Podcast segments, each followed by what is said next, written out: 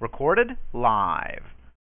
Who was Yeshua talking to? As you know, in this call series, we look at who Yeshua is talking to. And right now, we're looking at the multitudes.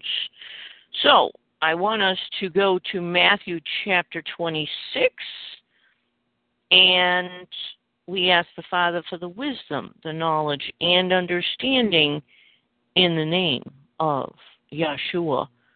We use a King James Version Bible. We see here, we're going to look at this, what Jesus said to the multitudes. Go to verse 55. In that same hour said Jesus to the multitudes, Ye come out as against a thief, with swords and staves for to take me? I sat daily with you teaching in the temple, and ye laid no hold on me. But all this was done, that the scriptures of the prophets might be fulfilled. You see, Jesus is speaking to the multitudes, and what's going on here is that Jesus is being taken captive. He was betrayed by Judas. I want us to go back to verse 45. I want you to see what's going on and what Jesus was meaning by what he was saying to the multitudes there that was taking him captive, bringing him to the chief priest. Go back to verse 45 with me. Then cometh he to his disciples and saith unto them, Sleep on now and take your rest. Behold, the hour is at hand, and the Son of Man is betrayed into the hands of sinners. Rise, let us be going. Behold, he is at hand that doth betray me. And while he yet spake, lo, Judas, one of the twelve, came, and with him a great multitude with swords and staves from the chief priests and elders of the people. Now that now he that betrayed him gave them a sign, saying, Whomsoever I shall kiss, that same is he, hold him fast. And forthwith he came to Jesus and said, Hail, Master, and kissed him. And Jesus said unto him, Friend, wherefore art thou come? They came, then came they and laid hands on Jesus and took him. And behold, one of them which were with Jesus stretched out his hand and drew his sword and struck a servant of the high priest and smote off his ear.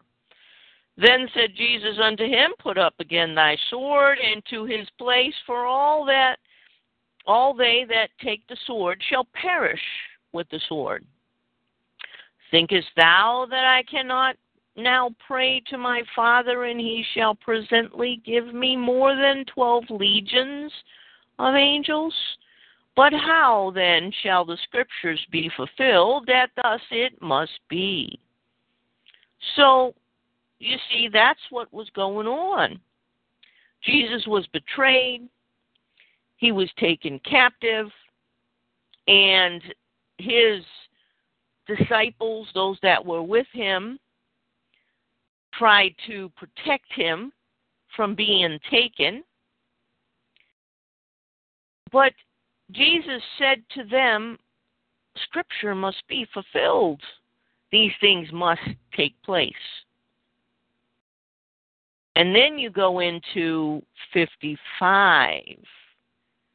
In that same hour, said Jesus to the multitudes. See, he wasn't talking to the multitudes in the prior verses. And now he is.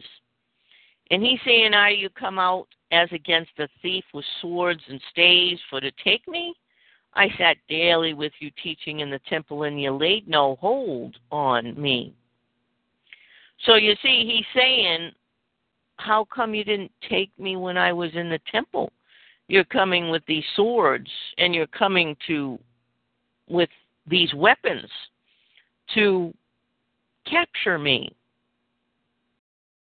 And then he answered their question, his question that he had asked them and told them, which they didn't understand. And he said in 56, But all this was done that the scriptures of the prophets might be fulfilled.